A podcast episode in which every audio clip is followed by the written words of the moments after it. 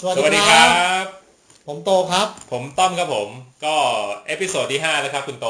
ครับอ่าวันนี้เราก็จะมานั่งพูดคุยกันในเรื่องของก้าวแรกการลงทุนในหุ้นอเมริกากัน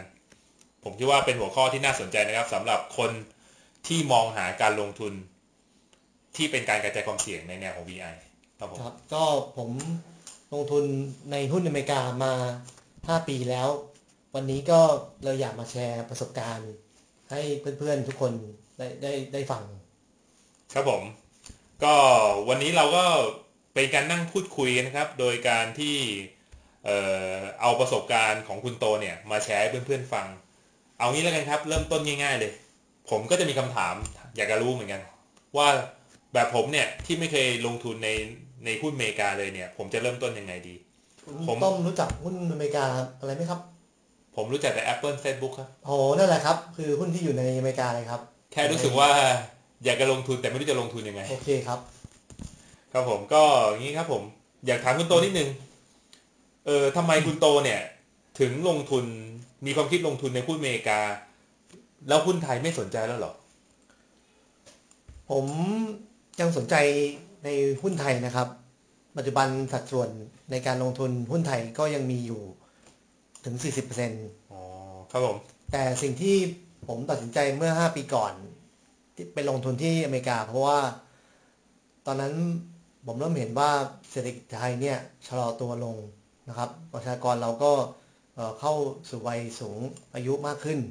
นะครับประเทศทิศทางดิเรกชันต่างๆ รวมทั้งธุรกิจเราเนี่ยก็จะมีอยู่น้อยรายที่สามารถเติบโตไปต่างประเทศได้ และประสบความสำเร็จอ่าฮะ ครับก็เลยเป็นที่มาที่ไปว่าการที่เราจะหาหุ้นที่สามารถเปลี่ยนชีวิต เราอย่างที่ดรนิเวศ เคยลงทุนในหุ้น CPO อย่างเงี้ยผมว่าปัจจุบันเนี่ยคงหาอยู่ได้บ้าง แต่คงหาได้ยากขึ้นมาก ๆเลย ก็เลยรวมทั้งผม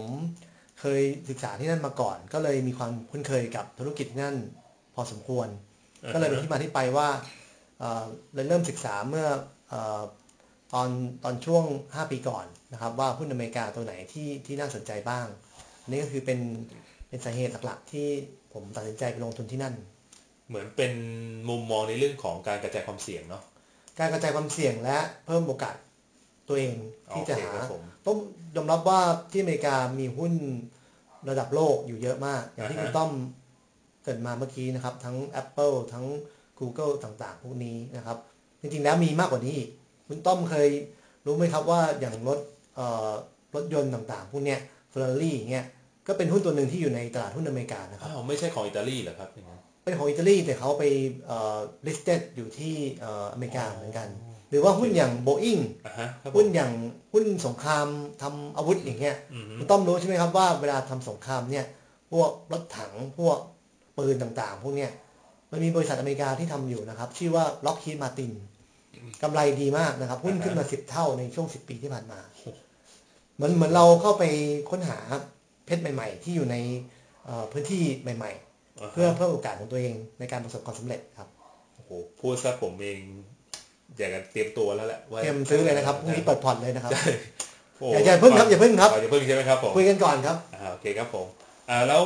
ผมก็อยากรู้ว่าอย่าง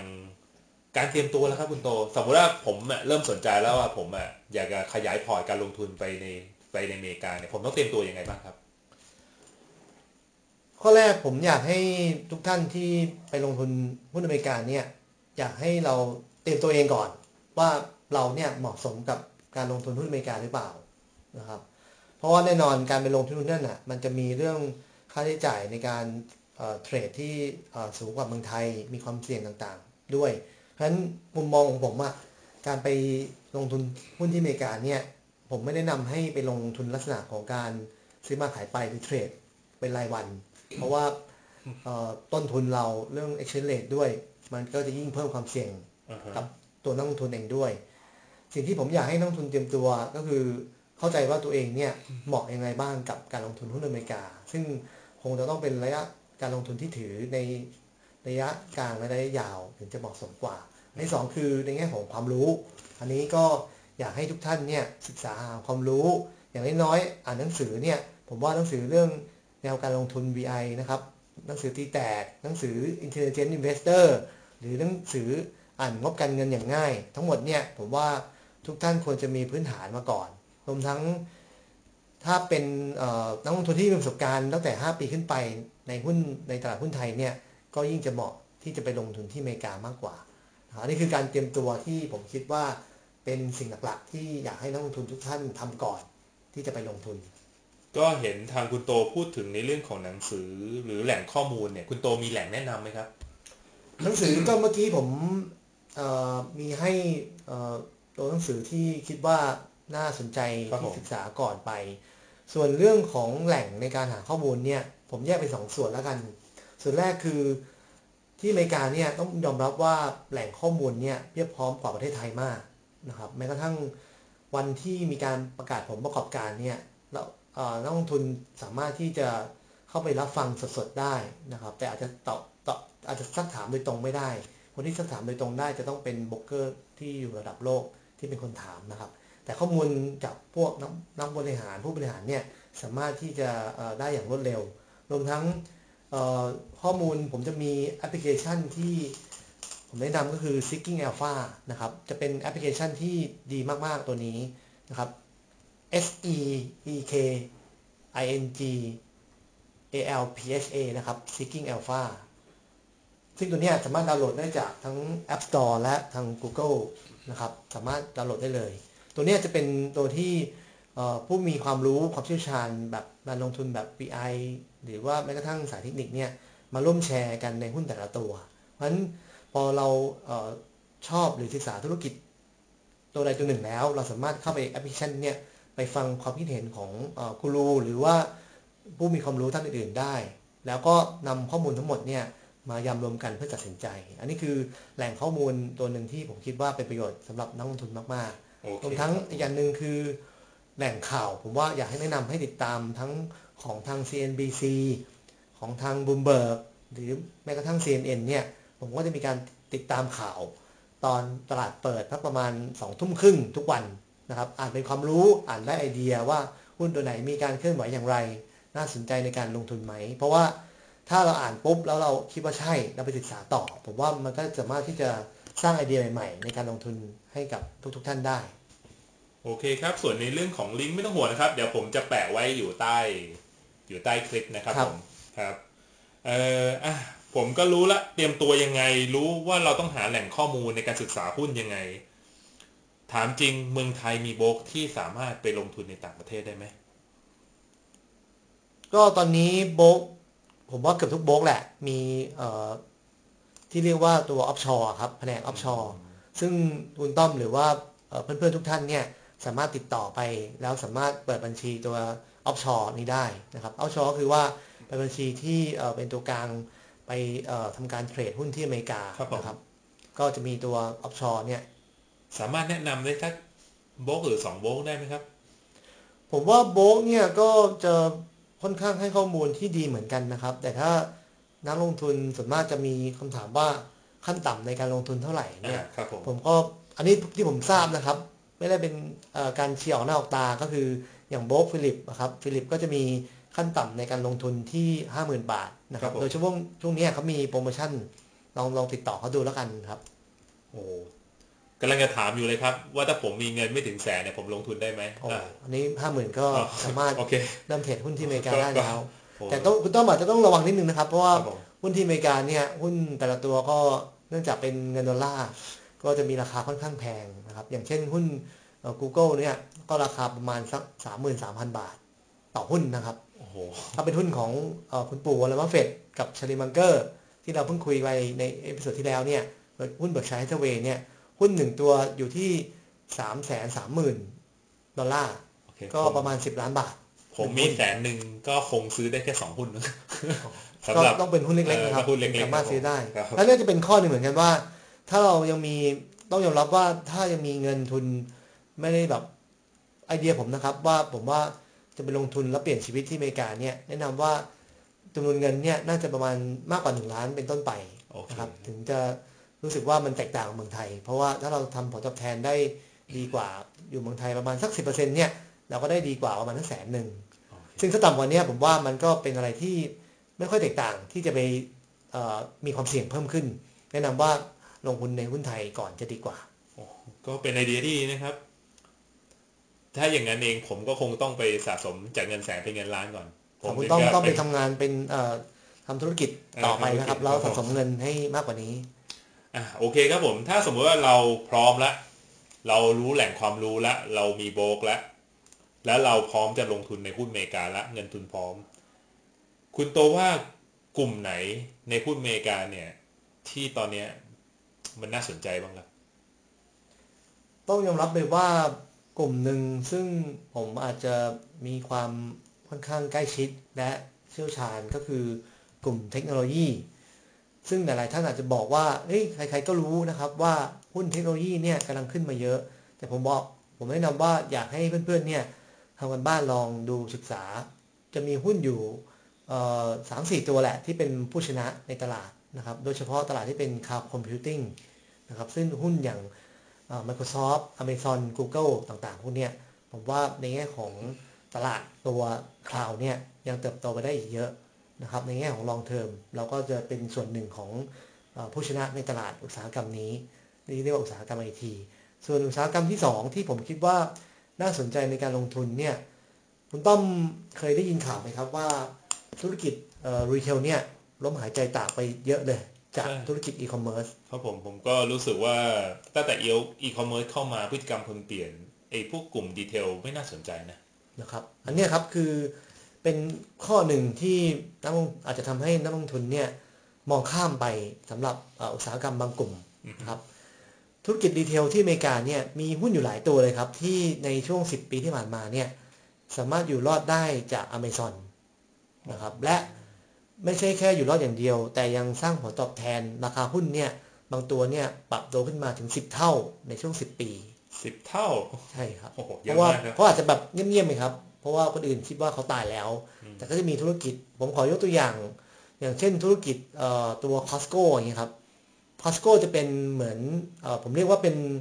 แมคโครที่อเมริกาครับอ่าฮะคือเขาจะขายลักษณะเหมือนคุณต้อมไปเดินที่เขาคุณต้อมต้องเป็นสมาชิกก่อน จ่ายเงินประมาณสักหนึ่งร้อยดอลลาร์อ่าฮะเป็นสมาชิกก่อน ซึ่งข้อดีตรงเนี้ยเขามีเงินอยู่ประมาณทั้ง8,000ล้านที่ได้จากเงินจากสมาชิกเขาสามารถเอาเงินตรงเนี้ยไปต่อยอดได้ แล้วอัตราการต่ออายุของเขาเนี่ยสูงมากกว่า 90กว่าเปอร์เซ็นต์นั่นแสดงว่าลูกค้ามาเดินในห้าง เจอสินค้าถูกใจพนักงานเอ่อดีต้อนรับดีทำให้เขามีความพึงพอใจและต่อตัว Membership ไปทุกๆ ปี Costco ก็จะมีรายได้จาก Membership เนี่ย นึกภาพนะครับ8,000ล้านดอลลาร์นะครับ ก็ประมาณเท่าไหร่นะครับสองโอ้โหเอ่อแปดพันล้านสองแสนกว่าล้านนะครับอ่าครับที่ผมที่ทาง Costco สามารถเอาเงินก้อนเนี้ยไปหมุนได้ก่อนอืมนะครับโอเคก็จะเป็นธุรกิจที่เอ่อยังเติบโตในต่างประเทศไม่ค่อยเยอะ ข้อดีของธุรกิจนี้คือ เขาจะมีราคาที่ถูกกว่า Amazon อยู่ 20-30%เพราะว่าอะไรครับ เพราะว่าการที่เขาไปดีลกับซัพพลายเออร์เนี่ยเขาดีลเป็น volume จำนวนมาก มีครั้งหนึ่งนะครับ มีเรื่องเล่าว่ามีข่าวว่า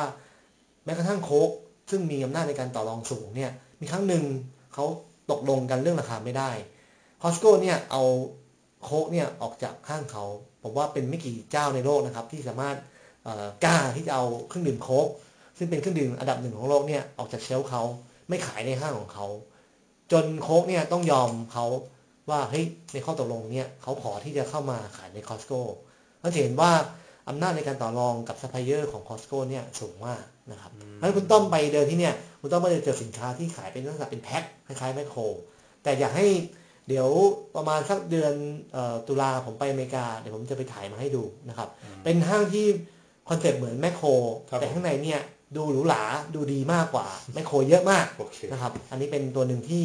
เขาสามารถเป็นผู้ที่เอ่ออยู่รอดและชนะได้ในอุตสาหกรรม retail ที่อเมริกานะครับอั นนี้เป็นตัวหนึ่งที่น่าสนใจ อีกตัวหนึ่งก็จะเป็นธุรกิจที่เป็นเอ่อ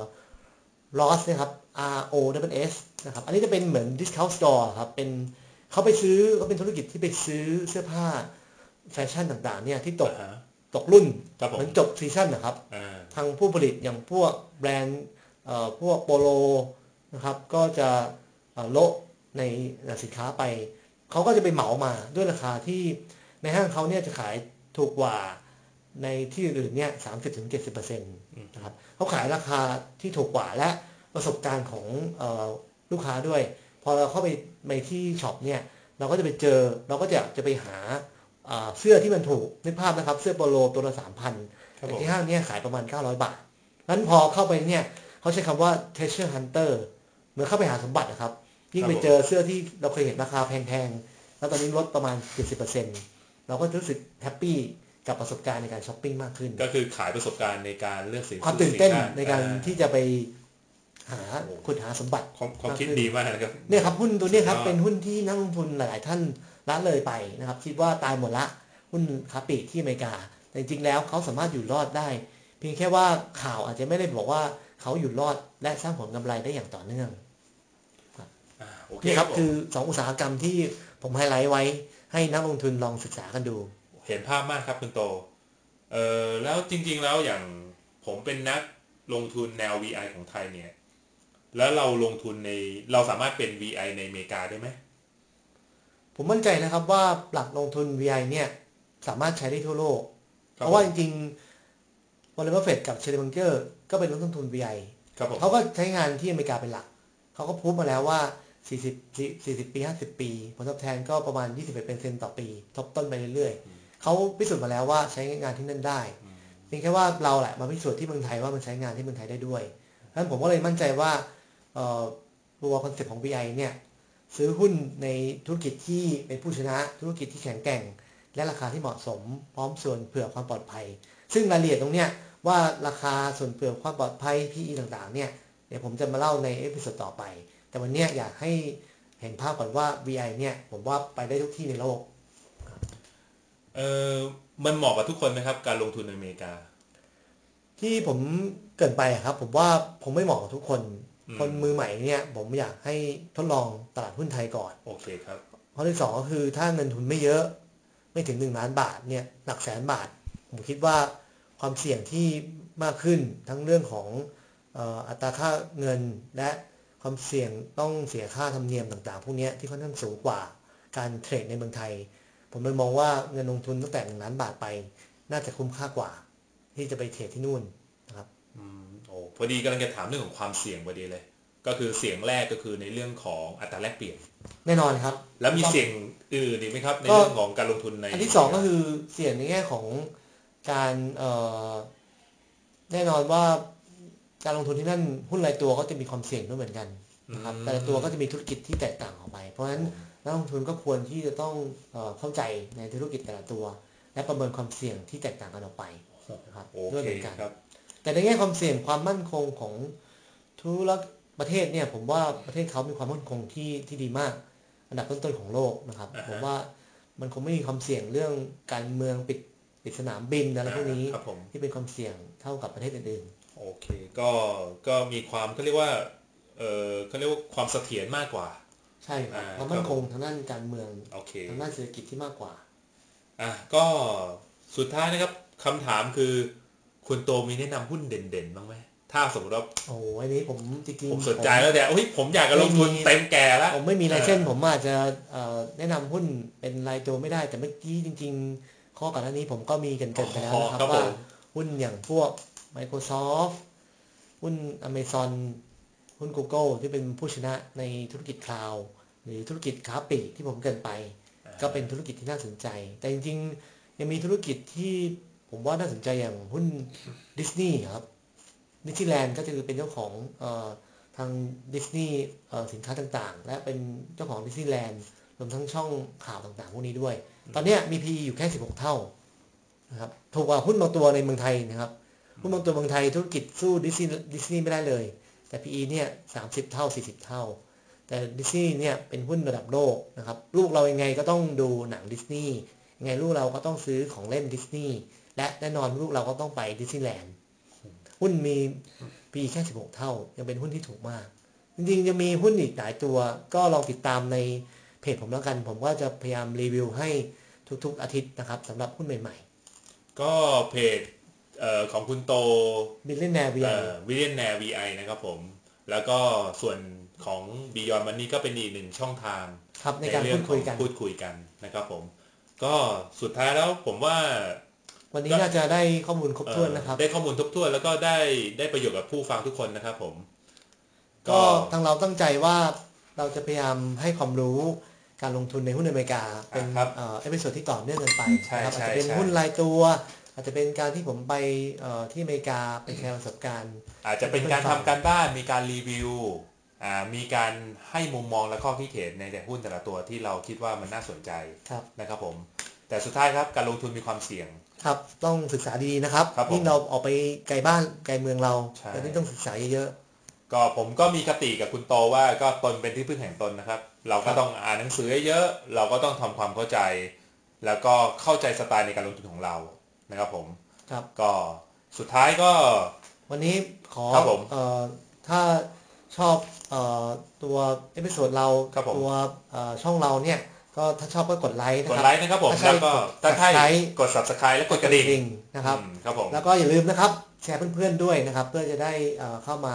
เอ่อพูดคุยกันเพื่อเป็นความรู้กัน วันนี้ผมกับคุณต้อมขอจบเอพิโซดนี้เท่านี้ก่อน ครับขสอบคุณวัสดีคมากรัครับบสวัสดีครับ สวัสดีครับ